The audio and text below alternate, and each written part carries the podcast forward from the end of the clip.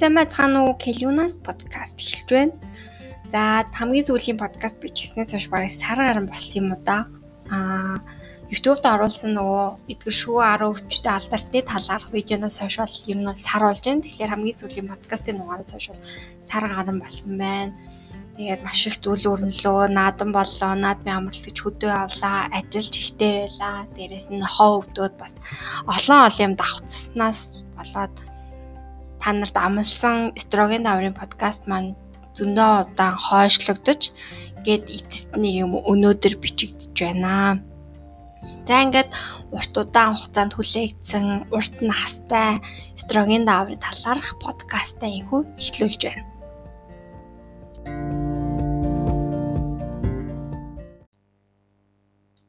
За тэгэхээр эстроген авар гэж яг юу вэ?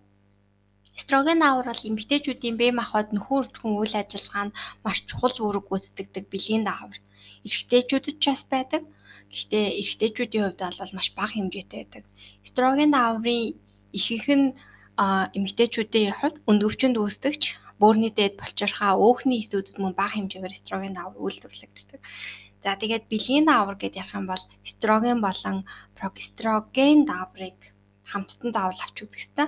Гэтэ ерөнхийдөө бол би өнөөдөр эстроген дааврын талаар болон бомоо болчихсон өвчтөө ямар сэжмээр холбогддог мөн эстроген даавар хэвийн бос байх нь бидний биед ямар сөрөг үр дагавар гаргаж болцсохгүй талаар ярина. За тэгээд эстроген даавар яагаад чухал юм бэ? Тэгэхээр эстроген давар нь сарын тэмдгийн мөчлөгийг зохицуулахаас гадна хүүхэд тэ хүүхэд төрүүлэх явцад маш чухал үүрэгтэй. Мөн холестерины түвшинг тогтвортой байлгахад хяналт тавьдаг. Шээсний загам зүрх судаас яас хөөх, айрс, үс, салс, аар цагны булчин тархинд хүртэл нөлөөлдөг. За тэгээд булчин зүрх судас тархины мэдрэлийн систем зэрэг олон эргэтэн тогтолцоо эстроген давраас хамааралтай эстроген даврын нөлөөнд автж яадаг. Тэгэхээр а энэ бол бүр маш чухал даавар. Ер нь бол хүний биед байгаа бүх дааврууд маш чухал. Яг ингээд нөө биед харагдах нүдэнд байх одоо нэг ямар нэг тэ зүрх ч юм уу илэг уушиг гэдэг яг эргэтэн биш даавар гэдэг зүйл болохоор тийм ил тод мэдэгдэхгүй мөртлөө маш олон үйл явц маш олон системд нөлөөлж яадаг.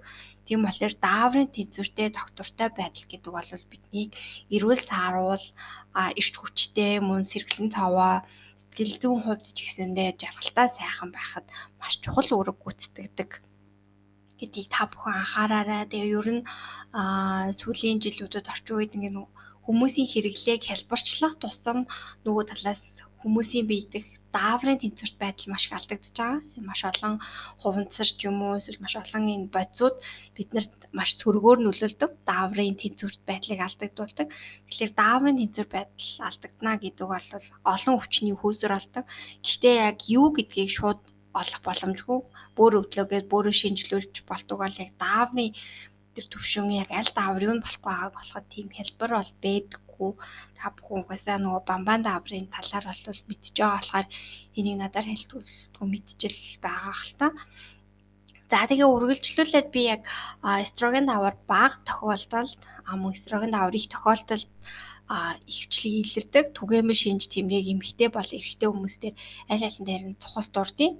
За эмэгтэйчүүдийн хувьд болохоор хэрвээ эстроген давар багасах юм бол сарын тэмдэг бүрэн зогсдог. Эсвэл сарын тэмдэг маш бага давтамжтайгаар тэгээ 3 4 сар болж байгаад ч юм уу ирэх гих мэт тийм тохиолдол илэрнэ.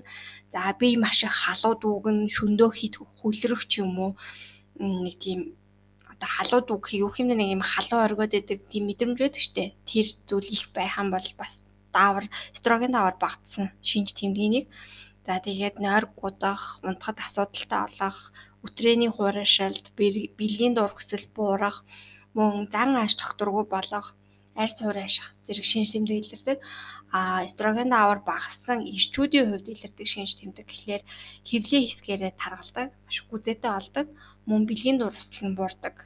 Тэгээ хөвлийн эрэгтэйчүүдийн хувьд хөвлийн хэсгийн таргалтаа салахад үнэхээр хүндрэлтэй болохгүй бол дааврынхаа төвшин бас шалгаад үзэх гэмгүй Харин эстроген давар хит их үед эмэгтэйчүүдэд ямар шинж тэмдэг илэрдэг вэ гэхээр жин нэмэн, голчлон бэлхүүс, ташаа, гуй өгцгөр маш их жин нэмэн. Аа тэгээд энэ зөрүүд өөх гэж хэлдэг. Ер нь бол тийм амархан хасагдахгүй турч чадахгүй байдаг. За сарын тэмдгийн асуудлууд үүснэ хит бага ирэх юм уу эсвэл хит их ирнэ. Сарын тэмдгийн өмнөх синдром, хүүхэн дүрлэх, хүүх өвчтөй олох, умаа хорвоо хавдар, ядаргаа, бие сулрах, бэлгийн дур хөсөл буурах, депресс, сэтгэл готрол дүртэх зэрэг нийтлэг шинж тэмдэг илэрдэг. А харин эрэгтэйчүүдийн хувьд эстроген даавар ихдэг юм бол хүүх томрох хүүх томрох, эрэгтний хөвчрөл муудах, өргүүдэх зэрэг нийтлэг шинж тэмдэг илэрдэг. За тэгэхээр үргэлжлүүлээд эстроген дааврын давмгаалал буюу эстроген дааврын доминант байдлын талаар ярив. Ер нь бол энэ эстроген дааврын доминант байдал гэдэг бол өнөөдрийн подкастын маань гол сэдэв болж байгаа. За тэгээд эстроген даавар давмгаалж доминант болоход хоёр нөхцөл байдал нөлөөлдөг. Нэгдүгээрт илүүдэл эстрадиол буюу эстрадиол гэдэг нь нэгэн төрлийн эстроген даавар. Илүүдэл эстроген даавар хит баг прогестерон дааврын үед эстроген дааврын доминант байдал бий болно. Хоёрдугаарт эстроген даавар нь хит олон антагонист метаболит гэх бодис болж хуваагдах үед мөн эстроген дааврын давмгаалал үүсдэг.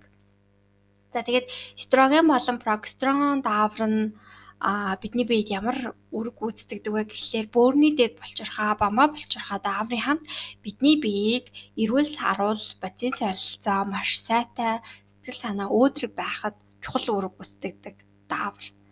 Тэгэхээр бидний биед байгаа бүх даавар маш чухал үүрэгтэй. Тэгээд энэ дааврууд нийлээд биднийг хамгийн шилдгээрээ хамгийн эрүүл саруулаараа хамгийн өөдрөг цоглогоор байхад тусалж бидний төлөө ажилладаг гэж хэлж болно. Тэгээд эстроген болон прогестерон даавар нь эмэгтэй хүний биеийн бэлгийн мөчлөг, сарын нэмгийн мөчлөгийг хариуцдаг угаасаа энэ хоёр бол бэлгийн давар. За тэгээд үргэлжлүүлээд эстроген даврын талаар ахяд хэлэхэд эстроген давар болвол байгалийн гаралтай 3 үндсэн хэлбэртэй. Эстрон буюу E1, эстрадиол буюу E2, эстрал буюу E3 гэж нэрлэдэг байгалаас гаралтай 3 үндсэн хэлбэртэй. Харин дөрөв дэх төрөл болох эстетрол буюу E4 эстроген давар нь зөвхөн жирэмсний үед үйлдвэрлэгддэг. За эстрон эстрон давар буюу эстроген даврын эхний хэлбэр E1 нь өнөвчөнд тостор үүсдэг бөгөөд жирэмсний үед болон цэвэршилтийн дараа мэдэгдэхүйц буурдаг. За бусад эстроген давартайгаа харьцуулахад харьцангуй хамгийн сул нөлөөллийг бийд үзүүлдэг боловч а ясны эрүүл бат бөх байдалд чухал ач холбогдолтой даавар. За хоёр дахь эстроген даавар буюу эстрадиол даавар нь мөн үнд өвчнөд үүсдэг. Энэ нь болохоор хамгийн түгээмэл байдаг эстроген дааврын хэлбэр.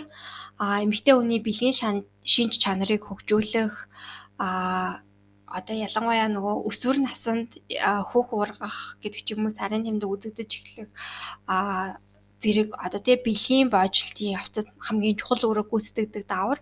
За мөн нөхөн үрчхүүн мөчлөг буюу сарын тэмдгийн мөчлөг, үр тогтох мөчлөгийг хариуцдаг жирэмслэлтэд бэлддэг давар. За 3 дахь төрлийн эстриол хэмээх эстроген давар нь болохоор жирэмсэн үний бие дагуулгаддаг гол эстроген даврууд нэг энэ нь ихсээс бүтдэг. Одоо нөгөө жирэмслсэн үед урагтай хамт байдаг их гэж байдаг штэ тэр гэсэн. За тэгээ энэ нь болохоор ургийн хөгжилд маш чухал үүрэг гүйцэтгэдэг юм давар. За тэгээд цэвэршилтийн өмнө болон цэвэрсэн эмэгтэйчүүдэд бага хэмжээтэйгээр ялгардаг юм байна. За тэгээд нэгэн талдээ бэлгийн дааврын тухай ярьж байгаа болохоор эмэгтэйчүүдийн нөхөн үржих мөчлөг, сарын нэмгийн мөчлөг буюу үр тогтох мөчлөгийн талаар товч ярьсан зүвтэй байх. Тэгэхээр аль болох би өөрийнхөө ойлгосноор та нартай бас дахиад нөгөө энгийнээр ярих гээд үзье. За тэгэхээр эмэгтэйчүүдийн сарын тэмдгийн буюу үр тогтох те нөхөн үржих мөчлөгийг хоёр хэсэгт хувааж болно бүчлэгийн эхний хагас бүчлэгийн хоёр дахь хагас гэж хувааж болно. Ерөнхийдөө ойролцоогоор нэг 28 хоног гэж байдаг гэж бодоход эхний 14 хоног сүүлийн 14 хоногоор нь эхний хагас мөчлөг, хоёр дахь хагас мөчлөг гэж хувааж болно. За тэгээд эмэгтэйчүүдийн яг энэ хүү мөчлөгийн эхний хагаст эстроген буюу нөө эстрадиол гэдэг хоёр дахь төрлийн эстроген даавар нь умайн саалтыг өтгөрүүлж өдөөдөг. Ингэснээр өндгийн хэс боловсроход бэлддэг гэсэн үг. За тэгээ энэхүү эстрогены ялгаралт нь сэтгэл хөдлөлийг сэргээж, ясыг хамгаалж, бодисын солилцоог дэмжих зэрэг маш чухал үүрэгтэй мөн өөр зөндөө олон үүрэг гүйцэтгэдэг. Тэгэхээр бидний сэтгэл санаа юм одоо өндөр сайхан байх, цоглог байх гэдэг бол яг энэхүү страдиол гэдэг давраас шалтгаалдаг. Тэгэхээр бидний сарын нэмгийн мөчлөгийн те эхний хагас үе бол ерөөхдөө цоглог тийм илүү ич хүчтэй өөдрөг байдаг гэж хэлж болно та нар ч гэсэн тэрийг анзаарчсан махыг нөгөө мөчлөгөөс хамаарат бидний сэтгэл санаа янз бүр болдог штеп. Тэгэхээр энд бас яг энэ страдиол даавар нөлөөлдөг гэсэн үг. За тэгээд а фолликул өдөгч даавар буюу а шинжилгээ энтер дээр болохоор FSH гэдэг англи үсгээр тэмдэглэсэн байдаг. За энэ даавар нь өндөгчөнд эстрогены нийлэгчлэлтийг өдөөж одоо сэтэлжүүлж өгдөг бие махбодыг үр тогтоох үйл явц буюу овуляц руу хөтэлдэг гэж хэлж болно. За тэгээд энэхүү мөчлөгийн эхний хагасыг болохоор фолликулийн фаз буюу фолликулийн үе гэж нэрлэдэг. За тэгээ хоёр дахь хагасны болохоор шар биеийн дааврын фаз буюу шар биеийн дааврын үе гэж хэлнэ.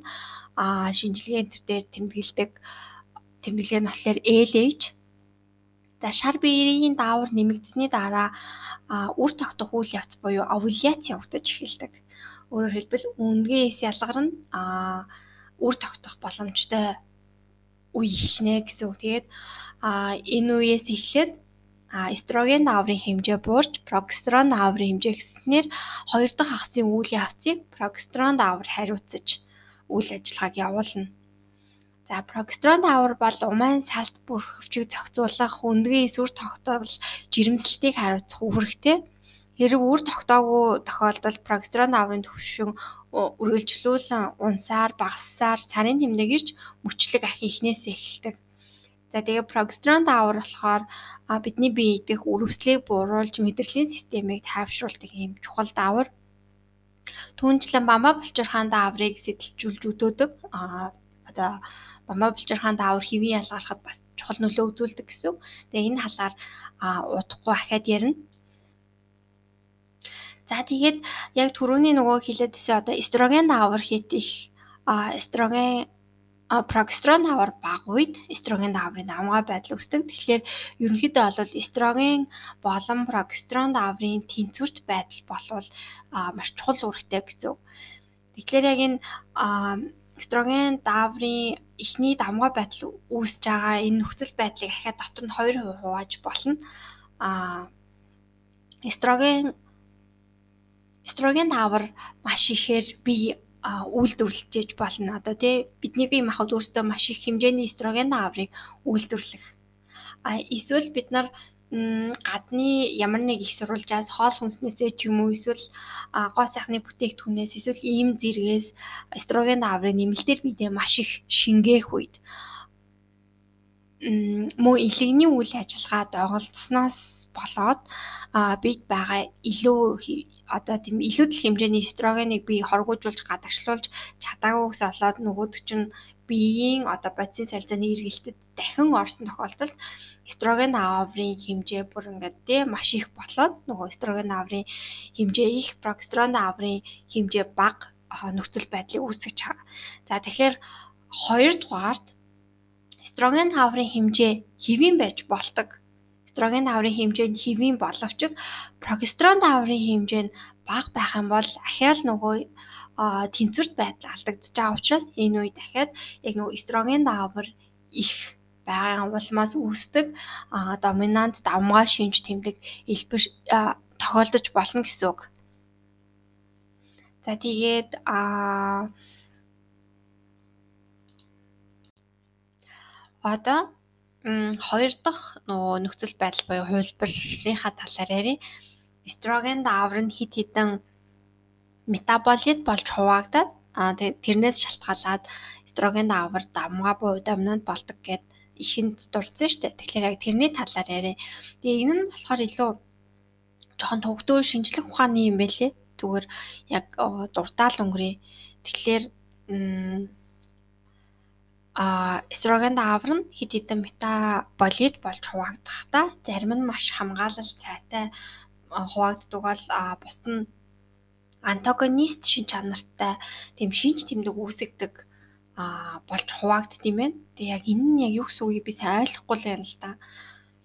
За тэгээд миний яг нөгөө нэг харсан мэдээлэл дээрээс Isabella Vincent-ийн эстроген даврын доминант байдлын талаар мэдээлэлээс харахад болохоор энэ гурван юм задралын талаар жишээ авсан байсан. Жишээлбэл эхнийх нь 2 гидроксистрон болж хуваагдахад энэ нь болохоор эсийн өсөлтийг өдөөдөггүй, илүү хүчтэй, хорт тавдар үүсгэж болцшгүй эстрогены үйлчлэгийг зогсоож чаддаг сайн эстроген даавар болж хуваагдах юм нөхцөл байдал. Энэ нь тэгэхээр нөгөө сайн метаболит болж хуваагдаж байгаа гэсэн үг баг. За хоёр дахь нь болохоор дөрвөн гидроксистрон болж хуваагдана.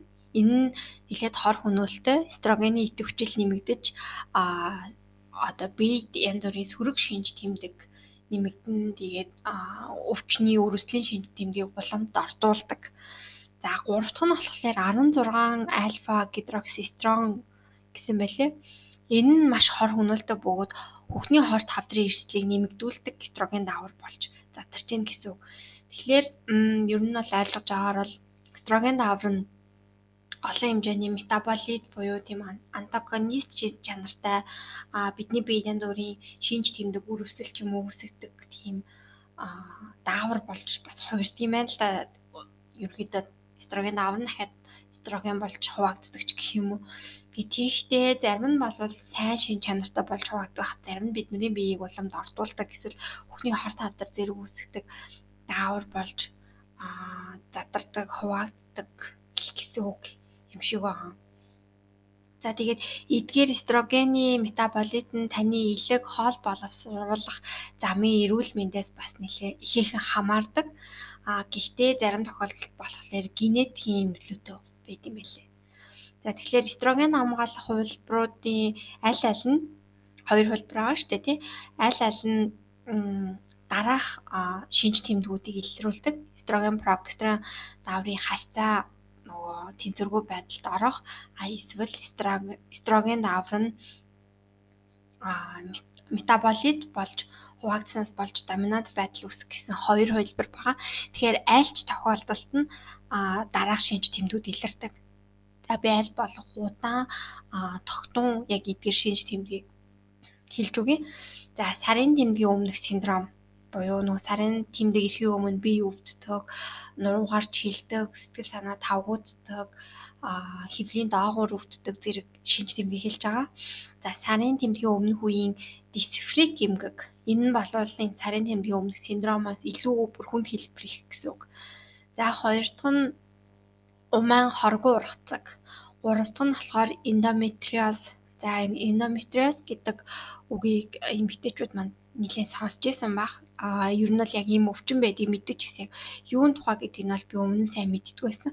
Тэгэхээр эндометриоз гэдэг нь хэвийн үед умаан дотор байрладаг эндометрийн эд умаан дотоод цастаас өөр хэсэгт тухайлах юм бол умаан гуурсан хоолойд эсвэл өнгөвчөнд аарцгийн хүндийн аль хэсэгт ч юмдээ шилжиж урахыг хэлдэг.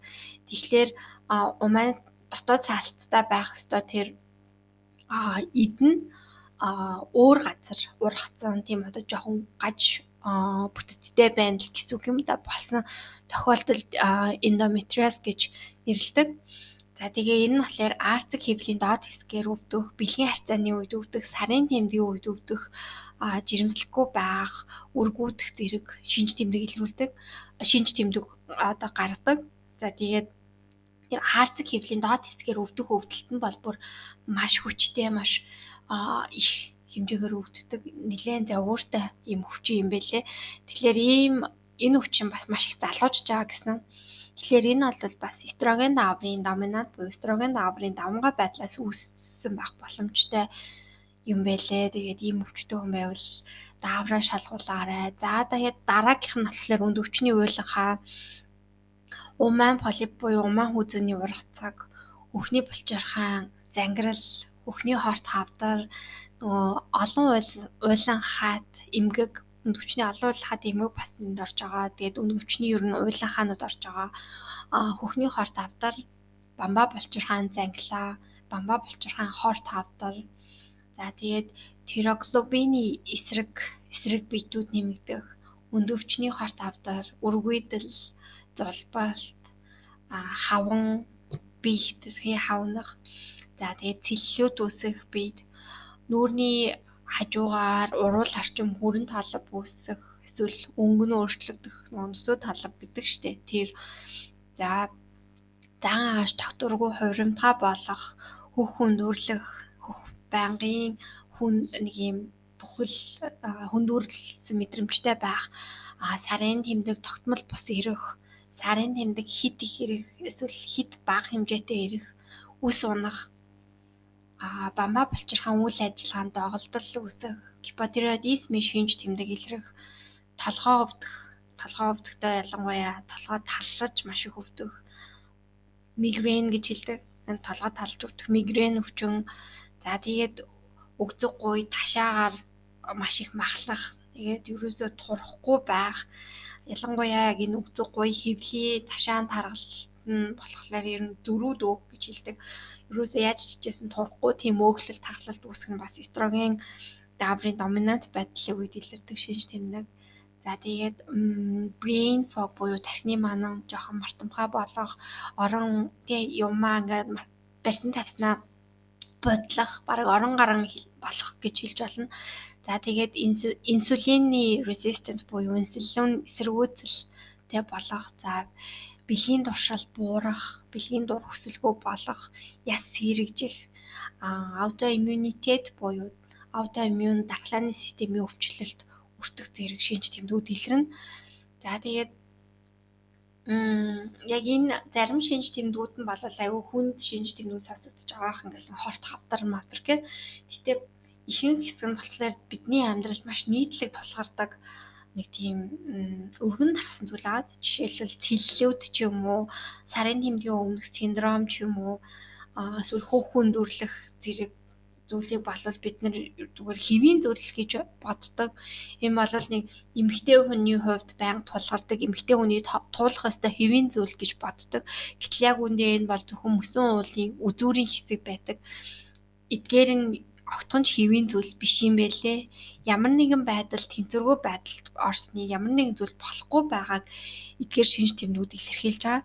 Тэгэхээр тухайн асуудлыг шийдвэрлэж чадах юм бол энэ бүх шинж тэмдэг аа ор мөр байрлах боломжтой. Тэгэхээр царын тэмдэг ирэхийн өмнө би зовлох ёстой биш байх нь а бид нар хөвлий хэсгээрээ ч юм уу гуяраа таргалсан бол таргалаа тэгээд цэллүүд энэ төр үүсэж байгаа бол тэр нь бас хэвийн зүйл биш те дааврын тэнцвэргүй байдал ч юм уу ямар нэгэн өвчний шалтгаан байж болно а царай нүүрэн дээр нүсээ гарах уруулсан дээр те бор будаг үүсэх бол нэг наснаас хамаарлаа гэх мэтчил ингээд нэг тайвширч явдаг зүйлс биднэрт маш их байдаг штэ.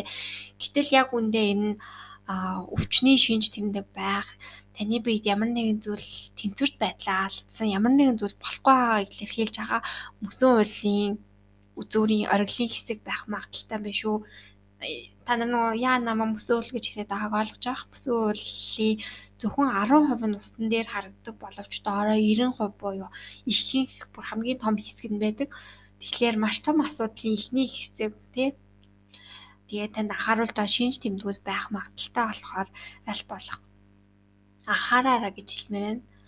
За тэгээд би ч нэг амар анхаарч манхаардаг хүн байсан болохоор та нарт хэлж байгаа юм биш. Аа бас өөрөө шинээр мэдэж авчаална. Ийм байсан юм байна да. Ингэж анхаарах хэрэгтэй байна л гэж бодож байгаагаа хэлж байгаа шүү. Нэг мэдсэн ч амар те. Абист амар мэддэг гэж аллаг хүн шиг яриад аим шиг санагдчихлаа.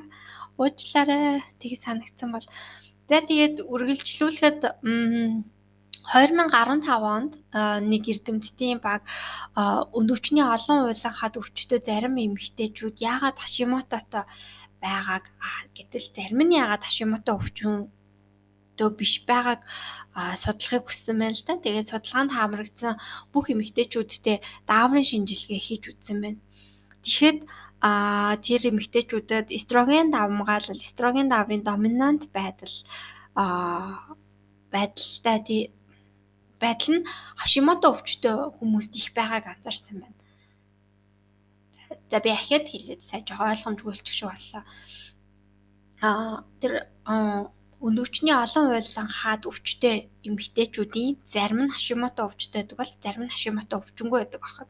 Тэгэхээр яагаад тийм байгааг судлахын тулд аа судалгаанд оролцож байгаа тий Хашимототой болон Хашимотогүй олон уйлахад өвчтэй эмэгтэйчүүдэд дааврын шинжилгээ хийтэл Хашимото өвчтэй эмэгтэйчүүд дэх эстроген дааврын илүүдэл давмгай байдал их байсан байна. Одоо тэр Хашимото өвчтэй хүмүүст эстроген дааврын доминант байдал үүссэн байсан гэсэн.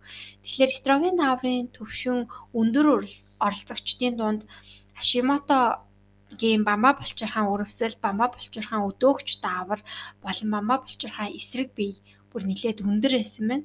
За тэгээд үүнээс гадна бас 2013 онд хийсэн нэг судалгаа гэдэг юм лээ. Зүгээр санамсаргүй байдлаар хийсэн судалгаа. Тэгэхээр нөгөө биеийн хит халуун түгөх ингээд нөгөө hot flash гэж хэлдэг.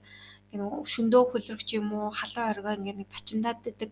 Тийм шинж тэмдэгтэй эмэгтэйчүүдэд аа прогестерон дааврын эмчилгээ хийтэл тэр эмэгтэйчүүдийн шинж тэмдэг айлж бас сайжирсан тийм тохиолдол байд юм билээ. Тэгэхээр ер нь бол эстроген даавар, прогестерон дааврын хэмжээ нөгөө тэнцвэрт байдал алдагдахлаар эстроген дааврын доминант байдал үүсэж байгаа шүү дээ. Тэгэхээр прогестерон дааврын хэн эмчилгээг хийхлээр бас биеийн байдал сайжирч исэн тийм үр дүн тохиолдлууд гардыг байна. За тэгээд а үргэлжлүүлээд яг нөгөө эстроген болон эстроген даавар болон мама булчирхайг харахад эстроген даавар бол бамба булчирхайн дааврыг дарангуйлдаг.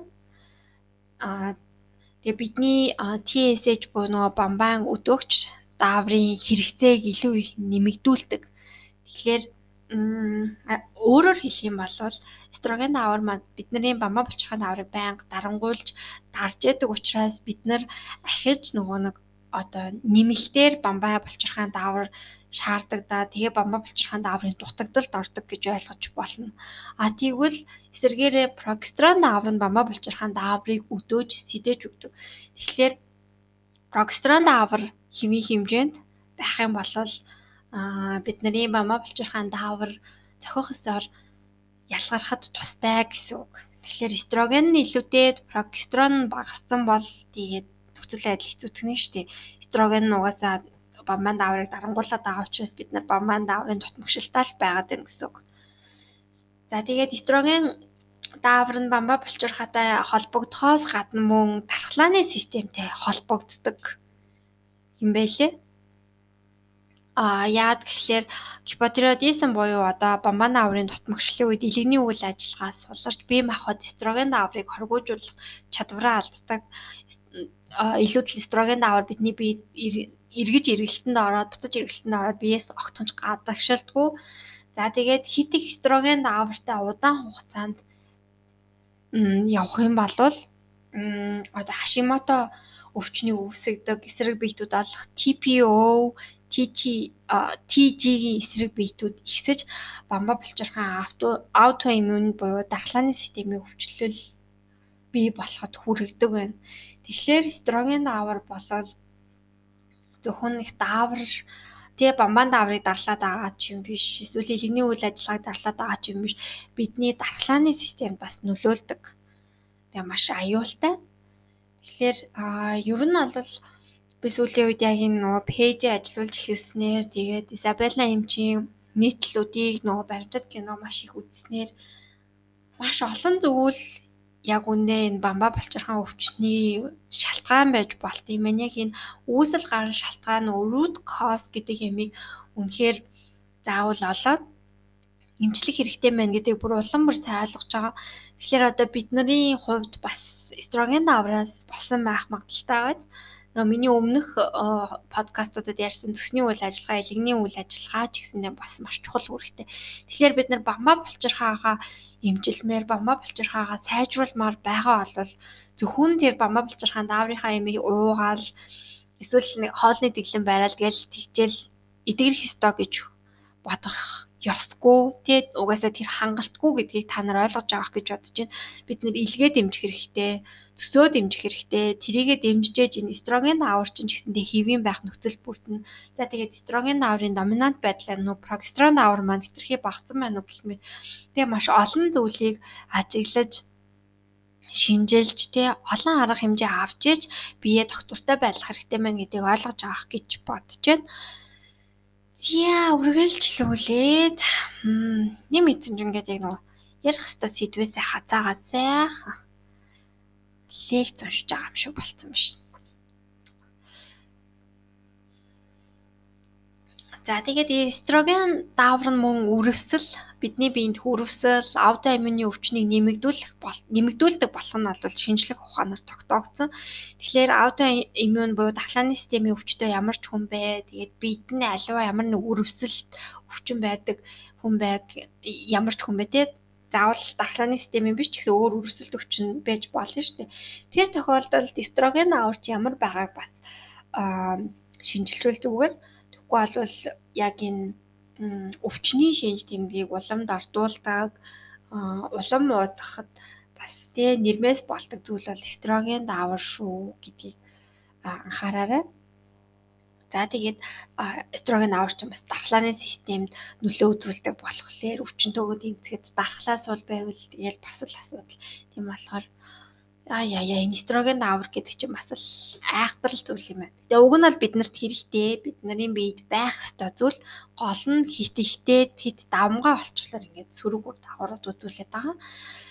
За ер нь эстроген дааврын дутагдал баг тохиолдолд нь ховрол байт юм шиг байна. Давмгаа байдлал гэж илүү яриаддаг. За тэгээд үргэлжлүүлээд би та нарт эстроген даавар давмгаалах нөлөөлдөг шалтгаануудыг дурдъя. А аль аль тохиолдолд ч нөгөө би хоёр хөлбөр хоёр хөлбөр авч үзсэн эстроген даавар дамгаалаад эсвэл прогестерон даавар тэрхий бага болсноос а эсвэл эстроген даавар тэр нөгөө антагонист метаболит болж задрахтаа яаж задарч байгаас шалтгаалаад доминант байдал үүсдэг гэсэн. Тэгвэл аль аль тохиолдолд нь доминант байдал буюу дамгаа байдалд хүргэдэг шалтгаануудыг дурдъя. За нэгдүгээр жирэмслэлтээс хамгаалах дааврын юм. Жирэмслэлтээс жирэмслэлтээс хамгаалах одоо тэгээ дааврын бэлтгэл нь бидний бие махбодын эстроген болон прогестерон дааврыг сөрөг хариу уруулын механизмаар дарангуулдаг жирэмслэлтээс хамгаалах бэлтгэл нь бидний биеийг их хэмжээний хиймэл эстроген, прогестероноор дүүргэж улмаар байгалийн даавар үйлдвэрлэлийг унтраадаг. Ингэж үр тогтолтоос сэргийлдэг ахна. Улмаар умайн салт бүрхөвчийг нэмэгрүүлдэг. Нөгөө умайн салт чинь өтгөрөөд тэгээд нөгөө үр тогтох явцад аа бэлддэг гэд би түрүүх ярьсан шүү дээ. Тэгэхээр энэ бүхний эсрэг болгоод умайн салтыг чинь нэмгрүүлээд өдөөх тэр нөгөө бодис ялгархгүй болоод үр тогтолтоос сэргийлдэг яг ийм урвуу механизмаар. Тэгэхээр энэ нь эстроген даавар давмгаалах дааврын тэнцвэргүй байдалд хүрхний нөхцөл байж болцсохгүй. Ер нь бол хамгийн түгээмэл нөхцлүүдийн нэг юм байлээ. Жирэмснээс хамгаалах дааврын юм бол. За хоёрдугаарт уламжлалт даавар орлуулах эмчилгээ. Тэгэхээр энэ тохиолдол болохоор ихэвчлэн нөгөө цэвэршилтийн өмнөх үе буюу цэвэршилтийн үед аа нөгөө бидэг шинж тэмдэг таагүй мэдрэмжийг арилгахын тулд даавар орлуулах эмчилгээ хэрэгэлдэг. Тэгэхээр энэ нь нөө бас л хиймэл даавар хэрэгжилж байгаа. Синтетик дааврыг ашигласнаар эстроген давмгаалах байдал бас хүрэгдэг. Тэгээ ер нь бол жирэмснээс хамгаалах дааврын бэлтгэлтэй бараг адилхан гэж хэлж болно. За 3 дугаар нөхцөл байдал нь юу юм бэ гэхээр Xenoestrogens гэдэг. За энийг би бүр хамгийн анхны нөгөө туршилтын дугаар гэсэн подкаст дээр ярьж исэн. За тэгэхээр энэ нь юу вэ гэхээр а эстроген даавартай адилхан шинж тэмдэг үзүүлдэг химийн бодис буюу аа хиймэл бодис гэх юм уу те. За химийн бодис гэсэн дээр ижилхэн тийм нөгөө нэг шинж тэмдэг агуулдаг химийн бодис бидний гаднаас биедээ оруулдаг зүйл гэсэн үг. За бид зөвхөн өөрсдийнхөө тий бие дотор а дааврыг үйлдвэрлэхгүй маш олон зүйлээс нэмэлтээр эстроген дааврыг биедээ шингээждэг тухайлах юм бол органик бус хоол хүнс, хуванцар материал, аа шүүлтүргүй ус одоо карантинаас гожж байгаа ус за тэгээд цэвэрлэгээний бүтээгдэхүүн гоо сайхны бүтээгдэхүүн гэх мэт маш олон зүйлээс эстроген даврын одоо тийм маш их нөлөөлөл автчихдаг. Тэгээд ксена эстрогенс гэж нэрлэдэг зарим химийн бодис нь бие махбоддох эстрогенийг дуурайж яг адилхан шинж тэмдэг үзүүлж чаддаг. Тэгээд эдгээр химийн бодис өртөх нь бомба булчирхаан дааврыг одоо дарангуулдаг гэж хэлж болно. TSH-ийн төвшинг нэмэгдүүлээд тэгээд аутоиммун буюу дархлааны системийн өвчлөлийг өдөөж өгдөг.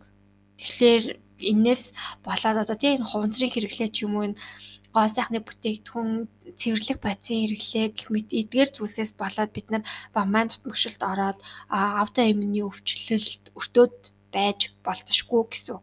За тэгээд энэ ксеноэстрогенс гэдэг тий одоо эстроген даврыг дуурайдаг химийн бодис нь юу юунд агуулгаддаг вэ? Хамгийн яг нийтлэг зүйл нь юу юм бэ гэхээр шар буурцаг, соё гэж хэлдэг. Тэгэхээр шар буурцагийг бол ерөөсө хэрэглээний хасах хэрэгтэй. Соёос аваас тий. Тэгэхээр ерөөсө нөгөө солонгос Япон хоол гэд хасагдчих байгаа хгүй хятад хоол гэд.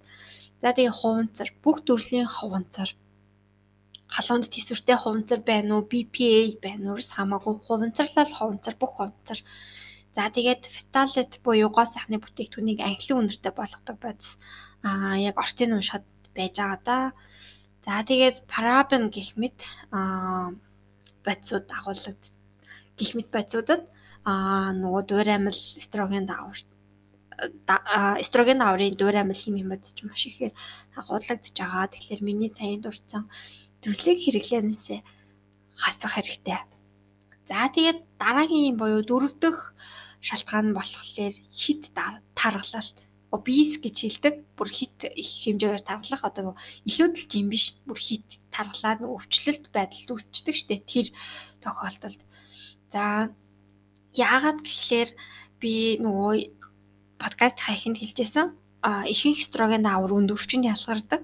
Гэхдээ бөөрийн дээд булчирхай болон өөхний хэсүүд бага хэмжээний эстроген аврыг ялгаруулдаг гэж хэлжсэн. Тэгэхээр хит даргалалттай, хит их өөхтөө хүнд болохоор өөхний хэсүүд нь маш их хэмжээний эстроген аврыг ялгаруулдаг гэсэн үг. Үүнээс гадна өөхний эсүүд нь тестостерон даврыг ароматаза хэмээх ферментээр эстроген болгон хувиргах чадвартай байдаг энэ нь эрэгтэй ч эмэгтэй ч хүмүүс аль алинд нь адилхан тохиолддог зүйл.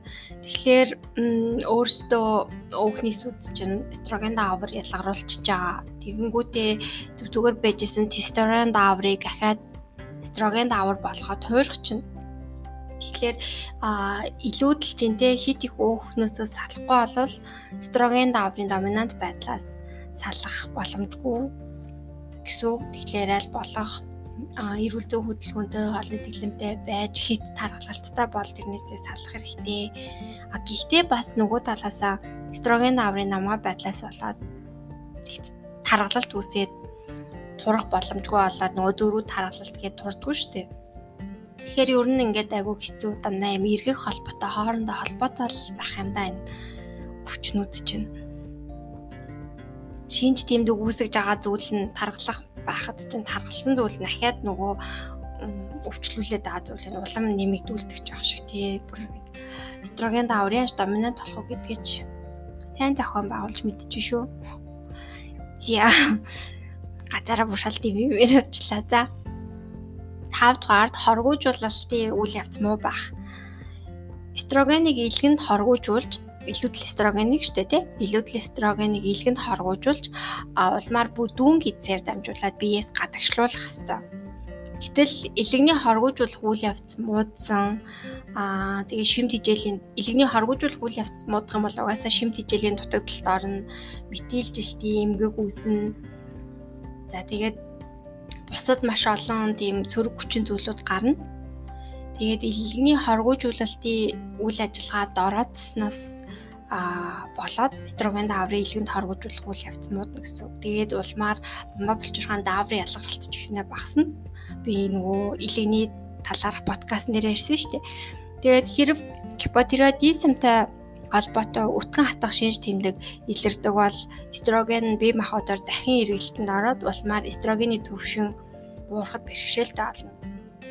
Тэгэхээр Хашимото тэгээ бамбан дутмаг шилтэй хүмүүс нийтлэг тохиолдог шинж тэмдэгнийг бол өтгөн хатах байдаг. Тэгэхээр нэгдүгээрт илэг илүүдл эстрогенийг ялгаруулж хоргоожуулж чадахгүй байдаг. Хоёрдугаарт бамбаа булчирхаан тутмаг шилтэй Хашимото өвчтөе хүмүүст өтгөн хатах гэдэг зүйлийг тохиолддог болвол өтгөн хатаад өтгөн гадагшлахгүй байна гэдэг чинь тэр дотор ямар нэг хэмжээгээр байсан эстроген авар гадагшлахгүй бидний биед буцаад эргэлтэнд ороод байна л гэсэн үг. Тэгэхээр энэ тохиолдолд бас эстроген аврын доминант байтал арилахгүй үргэлжлээл байна гэсэн үг. Тэгэхээр илгэний үйл ажиллагаа бас сайжруулад биеэсээ өтгөнөө хэвийн хэмжээтэй байн гаргаж авах ёстой гэсэн үг болох нь. За тэгээд 6 дугаарт дахиад өтгөн хаталт гэдэг маань орж ирж байна. Тэгэхээр за бамбаан тутмагшилтай хүмүүс тохиолддог энэ нийтлэг үзэгдэл нь эстроген амгаалахад хүрэгнэ. Би баг сая илений харгуужуулалт дээр ярьчлаа да. Өтгөн хатах үед аа метаболитэд орсон дааврыг үр дүнтэй арилгаж чаддаггүй бөгөөд бид дахин ордог. Тэгэхээр өтгөн хатах үед нөгөө эстроген даавар чинь метаболит болж хувааг даад тэгээд биеэс а гадагшлахгүйгээр биеийн эргэлтэнд дахин ордог ахна. Энэ дотоод хүрлийн булчирхааг бие махбодод хэрэглэхэд илүү шин даавар үүсгэхээс сэргийлж бие махбодод эстроген хуримтлагдахад хүргэдэг. За энэ өгүүлбэр жоо сонин хэлчихлээ.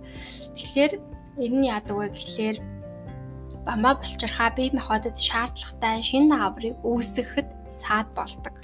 Тэгэхээр шин даавар буюу бидний биед хэрэгцээтэй байгаа тэр шин сэргийг сайхан даавар үйлдвэрлэгдэхгүй байхлаар бие махбодод эстроген дааврын хоримтлал нэмэгддэг байна. Угаасаа бомбо булчирхаан даавар тий дотоод хүрлийн даавар чинь эстроген даавартайгаа эсрэгцэжсэн шүү дээ. Эстроген даавар тэрийг дарангуулдаг гэдэг. Тэнгүүд тэр шин тэр дааврууд чинь шинээр гарч чадахгүй болохоор эстроген дааварт ч бүр таатай зүйл болно. Тэгэл доминант байдал нь ахаад нэмэгдэнэ гэсэн үг. За хамгийн сүүлийн буюу 70 дахь шалтгаан болохоор генетик буюу генийн нөлөөллөөс хамаарат а эстроген даврын доминант байдал үүсдэг бахан. За бие махбоддох эстроген даврын солилцоог хэр сайн гүйцэтгэхэд а нөлөөлдөг генүүд гэж байдаг гинэ. Одоо эстроген даврын солилцоонд чухал үүрэгтэй генүүд. Тэгээ ийм гений нэг болох COMT гэж тавчилсан байсан. Тэгэхээр би энийг яг бүр нөгөө лавшруулж харсангүй зүгээр тэргээр нь лавчлаа. Тэгэхээр COMT даавар нь эстрогены хамгаалтын замаар боловсруулах зааврыг өгдөг гинэ. Одоо эстрогеныг хамгаалах замаар боловсруулах заавар өгдөг.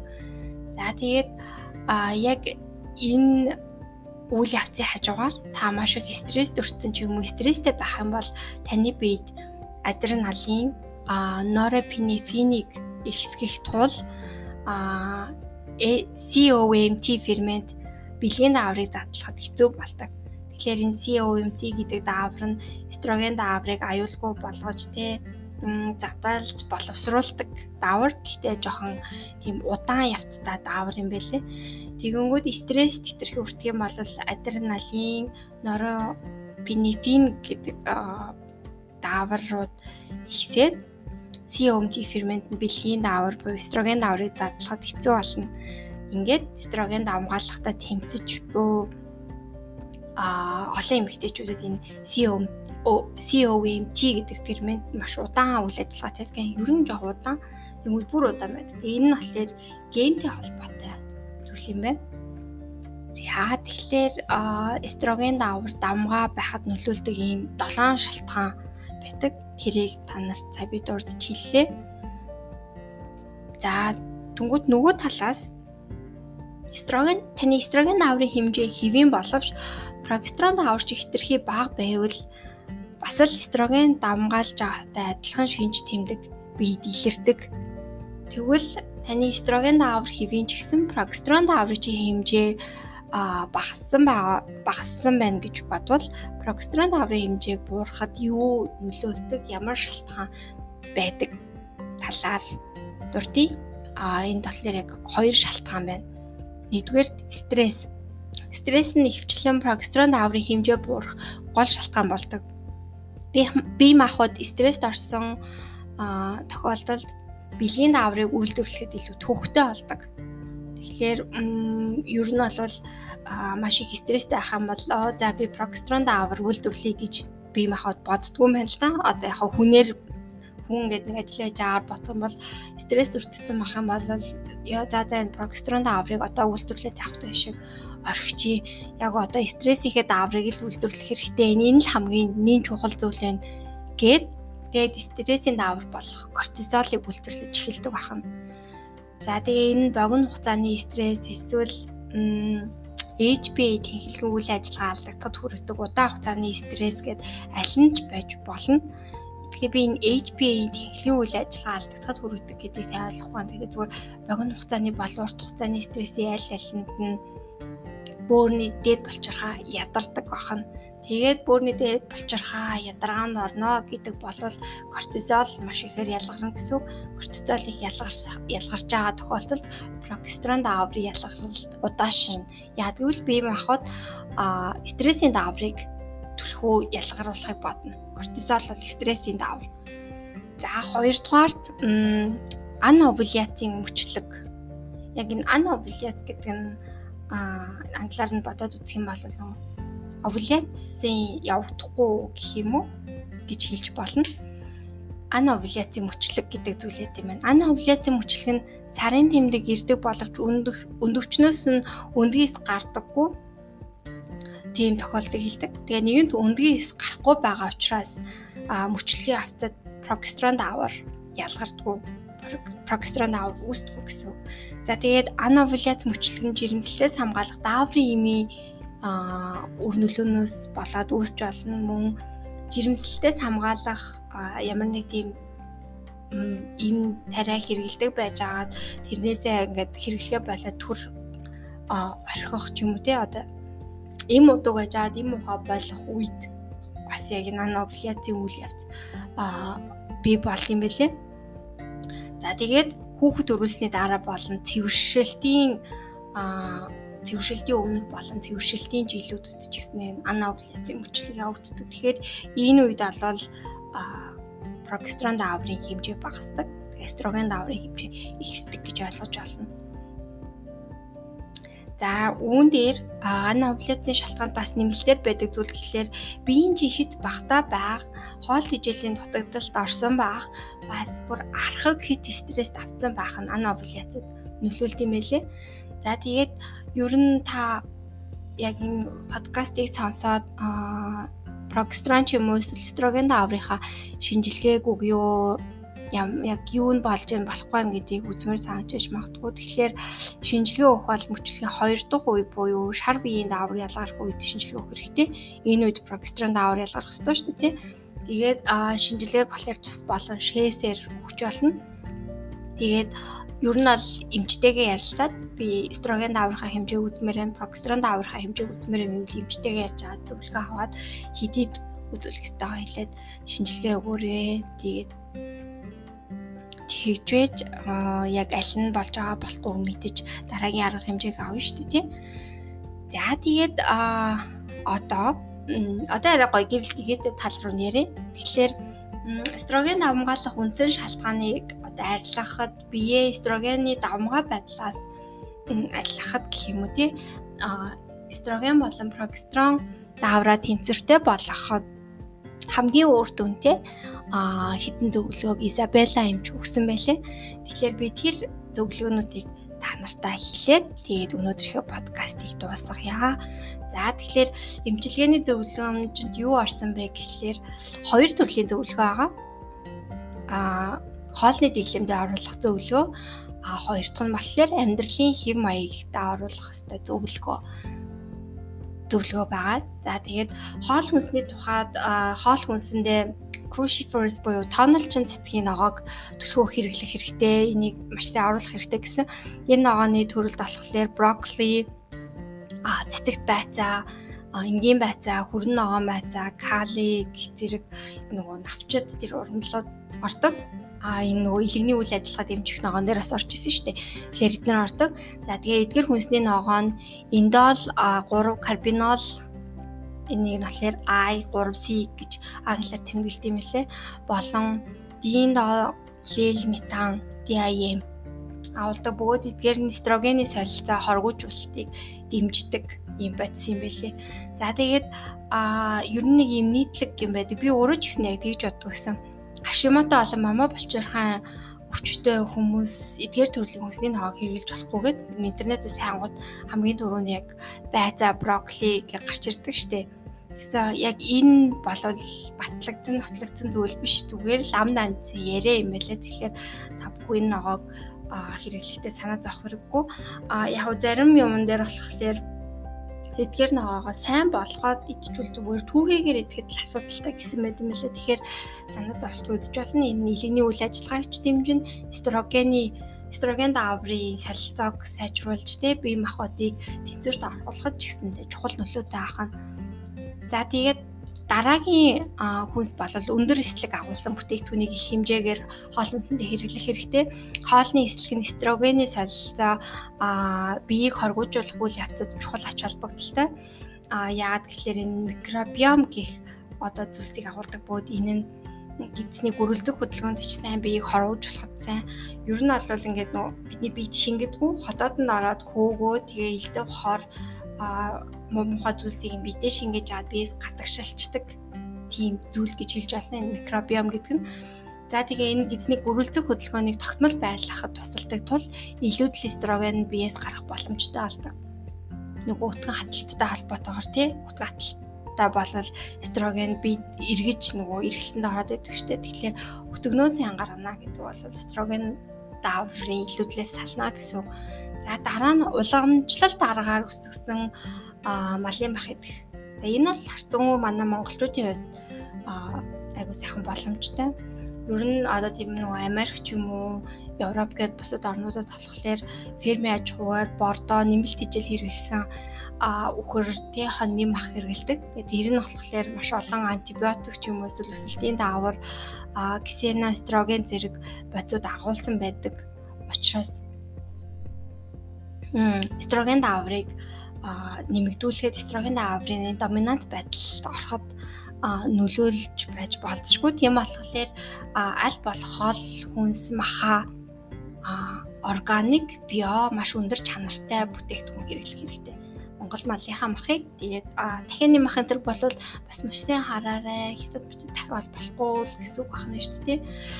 За тэгээд дараагийнх нь зүйл болохоор согтууруулах хунданы хэрэглээг багасгах архин эстрогены түвшин өндөр болгодог. Тэгээд дээрээс нь илэгний үйл ажиллагааг бууруулдаг. Тэгснээр эстрогены түвшинийг нэмчихэд тэгээд эстрогены түвшинийг барихад тусалдаг, хоргоожуулдаг илэгнийх нь үйл ажиллагааг одоо бууруулад мутгачдаг. Тэгэхээр энэ бол айгүй хэцүү байгаа зү. Тийм болохоор согтууруулах хунданы хэрэглээг багасгах болж өгвөл битгий хэрэгэл. За дараа нь болохоор кофе болон кофеины хэрэглээг багасгах бас болж өгвөл хэрэглэнээсээ хасах. Кофеин ялангуяа кофеины хэрэглээ эстрогений хэмжээг ихсэхэд нөлөөлдөг гин. А яагаад гэхээр кофеин нь бөөрийн дэд булчирхаагаас илүү их кортизол ялгаруулахад хүргэх хүрэгдэг байх магадлалтай. Тэгээд хэрв нөгөө кортизол чинь их ялгараад эхлэх юм бол прогестерон даавар багасаад тэгээ дахиад эстроген, прогестерон хоёрын тэнцвэрт байдал алдагдана гэсэн. Тийм болохоор аль болох кофеины хэрэглээгээ багасгах, кортизол буюу стрессийн нааврыг багасгах, бууруулах, тэгээд бөөрийн дээд булчирхаа ядраахгүйгээр тайван байлгах. Тэгээд прогестерон, прогестерон, эстрогены харьцааг тогтвортой байлгахын тулд кофе болон кофеиныхаа хэмжээг бууруулна. Кофеин гэхэлэр зөвхөн кофенд байдаг биш. Бас хар цай, улаан цай, ногоон цай гэж байдаг штэ. Тэрэн дээрээс анхаараарай. За тэгээд а дараагийнх нь болохоор айгуу тийм дайггүй үрийн эргэлтэд орвол хоолны дэглэм гэд байгаа. Энэ хоолны дэглэмийг хэрэгжүүлэх юм бол а прогестерон болон эстроген дааврын тэнцвэр тогтоход нэлээд тусалдаг гэсэн. Тэгэхээр энэ яах вэ гэхээр мөчлөгийн ихний хагаст буюу 1-ээс 14 өдөрт бие махбодод эстроген даврыг аа бий болгоход эстроген даврыг үйлдвэрлэхэд туслах тодорхой үрийг идэх хэрэгтэй. А энэ нь юу вэ гэхээр өдөрт 2 хоолны албаг шинхэн нундаг майлангийн үр юм уу эсвэл хулууны үрийг хэрэглэнэ. Хулууны үр нундаг хулууны үр эсвэл нундаг майлангийн үр аль нь ч байж болно. Тэгэхээр мөчлөгийн 1-ээс 14 хоногчтой ихний хагас. За тэгвэл мөчлөгийн 2 дахь хагас буюу 15-аас 28 дахь өдөр прогестерон дааврын ялгаруулалтыг цайр болон Е витамины тусламжтайгаар дэмждэг үрийг идэнэ. Тэгэхээр энэ нь юу вэ гэхээр шинэхэн наран цэцгийн үр эсвэл гүнжтийн үр энэ цайр болон Е витаминээр баялаг тэгээ прогестерон дааврын ялгаруулалтыг нэмэгдүүлдэг байна. Энэ аргыг туршиж үзэх юм бол бас даавар тэнцвэрт байдалд орно гэсэн. Тэгэхээр та бүхэн энийг туршаараа. За энийг би бас үргэлжлүүлээд пост хэлбэрээр оруулнаа. За тэгээд энэ арга нь TED аврын тэнцвэрийг дэмжих зорилгоор при биш цэвэршилтийн өмнө эсвэл цэвэршилтийн үеийн эмэгтэйчүүдэд ч гэсэндээ ашиг тустай юм биш үү. За амьдралын хэм маягийн талаарх зөвлөмж амьдралын хэм маягтай юу оруулах хэрэгтэй вэ? Жирэмснээс хамгаалах синтетик дааврын ямыг хэрэглэхэ болох. Оронд нь илүү био, тий органик гаралтай дааврын зөөлөн имээр солиул зүгээр энэ талаар эмчтэйгээ ярилцаа зөвлөгөө авах хэрэгтэй. За дараагийнх нь болохоор ксенострогенаас ксеностроген өртгөөс зайлсхийхийн тулд гоо сайхны бүтээгдэхүүн, цэвэрлэгээний бүтээгдэхүүнүүдээ аль болох органик био байлгах хэрэгтэй. Эмэгтэйчүүдийн хувьд өдөрт дунджаар 12 цэвэрлэгээ гоос 12 одоо бүтээгдэхүүн хэрэглэдэг юм л да. Энд нь цэвэрлэгээ болон гоо сайхны бүтээгдэхүүн багтдаг. Өөрөөр хэлбэл бид нэр ойролцоогоор 168 төрлийн химийн бодистой харцдаг гэсэн үг өдөрт. Тэгэхээр энэ дотор байгаа бодисууд нь найрлага нь таны дааварт ямар нөлөө үзүүлж гэн бие махбодод ч хоруу чанар үүсгэж гэн үгүй юу гэдгийг шалгах хэрэгтэй. Энийг шалгадаг зүйл гэхлээр Environmental Working Groups Guide to Healthy Cleaning and Skin Deep Database гэдэг байд юм. За энийг би бас пэйж дээр нийтлэнэ. Энэ мэдээллийн тусламжтай илүү эрүүл бие бүтээгдэхүүнийг сонгож авах боломжтой. Яг энэ хаягаар хайгаад энэ нөгөө мэдээллийг нь олох юм бол ямар гоо сахны бүтээгдэхүүн, ямар бүтээгдэхүүнүүд нь био органикийн ямар нь янз бүрийн те тэр нөгөө аа англи үнэр гарах гад юм химийн бодисын дор оруулсан байдгийн гэдэг тэр мэдээлэл гарч ирэн тэгээ та бүхэн аль болох ер нь Монголын зарим юмнууд энэ төр бол байхгүй л ахал та яг нөгөө дэлхийд алдартай юмнууд л байх солонгос энэ төр бас байхгүй ч магадгүй. Гэтэ ер нь гоо сайхны бүтээгдэхүүн, цэвэрлэгээний бүтээгдэхүүндээ маш сайн хяналттай хандараа л гэсэн үг. За тэгээд дараагийнх нь болохоор усаа шүүжүүн. За энийг бол би баг подкаст болгон дээр хэлж гин дөө. Аа усанд байгаа янз бүрийн бодис тэгээ бамба булчирхаан а үйл ажиллагааг доголдоход хүргэдэг хлор, фтор гэх бодисуудыг шүүж цэвэр ус уух хэрэгтэй зүйлөөс. За дараа нь нойр сайн авах хэрэгтэй. Маш сайн унтах хэрэгтэй. Бидний биеийн хоргоожүүлэлтийн ихэнх үйл явц унтаж байх үед болдог. Тийм болохоор нойр болвол илүү эстрогеныг биеэс зайлуулах гол түлхүүр а түнчлэн мелатонин мелатонин гэдэг бол нойрны давар за түнчлэн мелатонин давар сайн үйлдвэрлэх нь эстроген даврыг бууруулах тусалдаг байна. Тэгэхээр бид нар нойрондоо маш сайн анхаарал санаа тавих хэрэгтэй тийм гэж хэлж болно а ер нь бол унтах цагтаа унтаал сайн амарч явах хэрэгтэй аль болох шүн хитрхи тэ удаан суугаад хэрэггүй шүүл гэсэн. За дараагийн зүйл нь болохоор хөлрөх дасгал хийх, саунд суух зэрэг ямар нэгэн байдлаар бие махбод хөлрүүлээд а илүү эстрогенаас ангижрах боломжтой. Энийг би бас илэгний подкаст дээр ярьсан санагдаж байна. За тэгээд хамгийн сүүлчийнх нь болохоор тайван байх, тайвшрах. стрессийг бууруулах нь бэлгийн даавар, бамбаа болчиххаан дааврыг дэмжих хамгийн сайн арга. Архаг стресс нь бие махбоддох олон дааврыг өдөртдөг, бөөрийн дээд булчирхааг ядрааж орхидог. Тэгээд нөгөө стрессний даавар болох кортизол, адреналь гэх мэт дааврууд ялгарна. Ингэнгүүт бие махбодд хэрэгтэй прогестерон дааврын хэмжээ ялгаралт нь багасна. Эсрэгээр эстроген дааврын хэмжээ нэмэгдэх хэмжээр гих мэтэр бие махбодод дааврын тэнцвэргүй байдал үүснэ. Тэгэхээр бөөрийн дэд булчирхааг тэнцвэржүүлснээр таны прогестерон дааврын ялгарал нэмэгдэнэ. Аа тэгээд эрүүл эстроген болон эрүүл прогестероны харьцаа бий болно гэсэн үг. Тийм болохоор аль болох өөрийгөө тайвшруулж сурах хэрэгтэй. Стрессийг бууруулах олон тийм арга барилуудыг өөртөө одоо нээх хэрэгтэй. Та яавал тайвшруулж ийн гэдгийг мэддэг байх хэрэгтэй гэсэн үг. За ингээд өнөөдрийн подкаст маань энд хүрээд өндөрлөж байна. Би уг нь аль болох богино байдлахыг хүссэн боловч тэгэл дахиад нилээд дурталчлаа. Аа гэхдээ хэрэгтэй мэдээлэл байсан учраас зүгээр ах гэж бодож байна. За тийгээд энэ хүртэл сонссонд баярлалаа. Анхаарал хандуулсанд баярлалаа. А дараагийнхаа подкастаар аль болох удахгүй уулзахыг хичээнэ. Тэгээд би подкастаа уг нь бол 7 хоног бүр нэг дугаар гаргая гэж бодож байна. Гэтэ ажлын ачаалал цаг зав хэр байх нь тэрнээс хамаарх болно. За тэгээ ямар ч байсан үргэлж дэмждэг сонсогчдоо пэйж хуудсынхаа дагагч нартаа та нартаа бүгдэнд нь баярлалаа. Тэгээд та нартаа зориулаад илүү их мэдээлэл хүргэхийг хичээнэ. Зөвхөн эрүүл мэндийн гэхгүй илүү энтертайнмент хөгжилтэй сонирхолтой мэдээлэл хүргэхийг бас хүргэхийг зорж байгаа. Тэгэхгүй бол бүгдээрээ байнга өвчин зовлон яриад байнга юм гуниглал стресстэй дэж болохгүй тайвшрах хэрэгтэй гэжэл би байнга өвчин зовлон шинж тэмдэг яхахлаар яг үнэндээ та нар яг тийм амар гоё байж чадахгүй бас амар дарамт нь ордог баха. Тийм болохоор би аль болох сөөлжлөөд нэг удаа хүчний тухай ярьсан бол дараагийн удаа арай гой сонирхолтой юм ярих юм уу тийм маягаар подкастаа цааш үргэлжлүүлнэ гэж бодож байгаа. Тэгээд та нартай баярлалаа. Тэгэхээр дараагийн подкаст маань өвчнөд ч юм уу эрүүл мэндтэй холбоотой биш илүү entertainment эсвэл ямар нэгэн байдлаар сонирхолтой зүйлийн тухай нэг подкаст дугаар бичиж үзье гэж бодож байгаа шүү. Тэгээд дараагийн подкаст хүртэл баяртай баярлалаа. Хайртай шүү.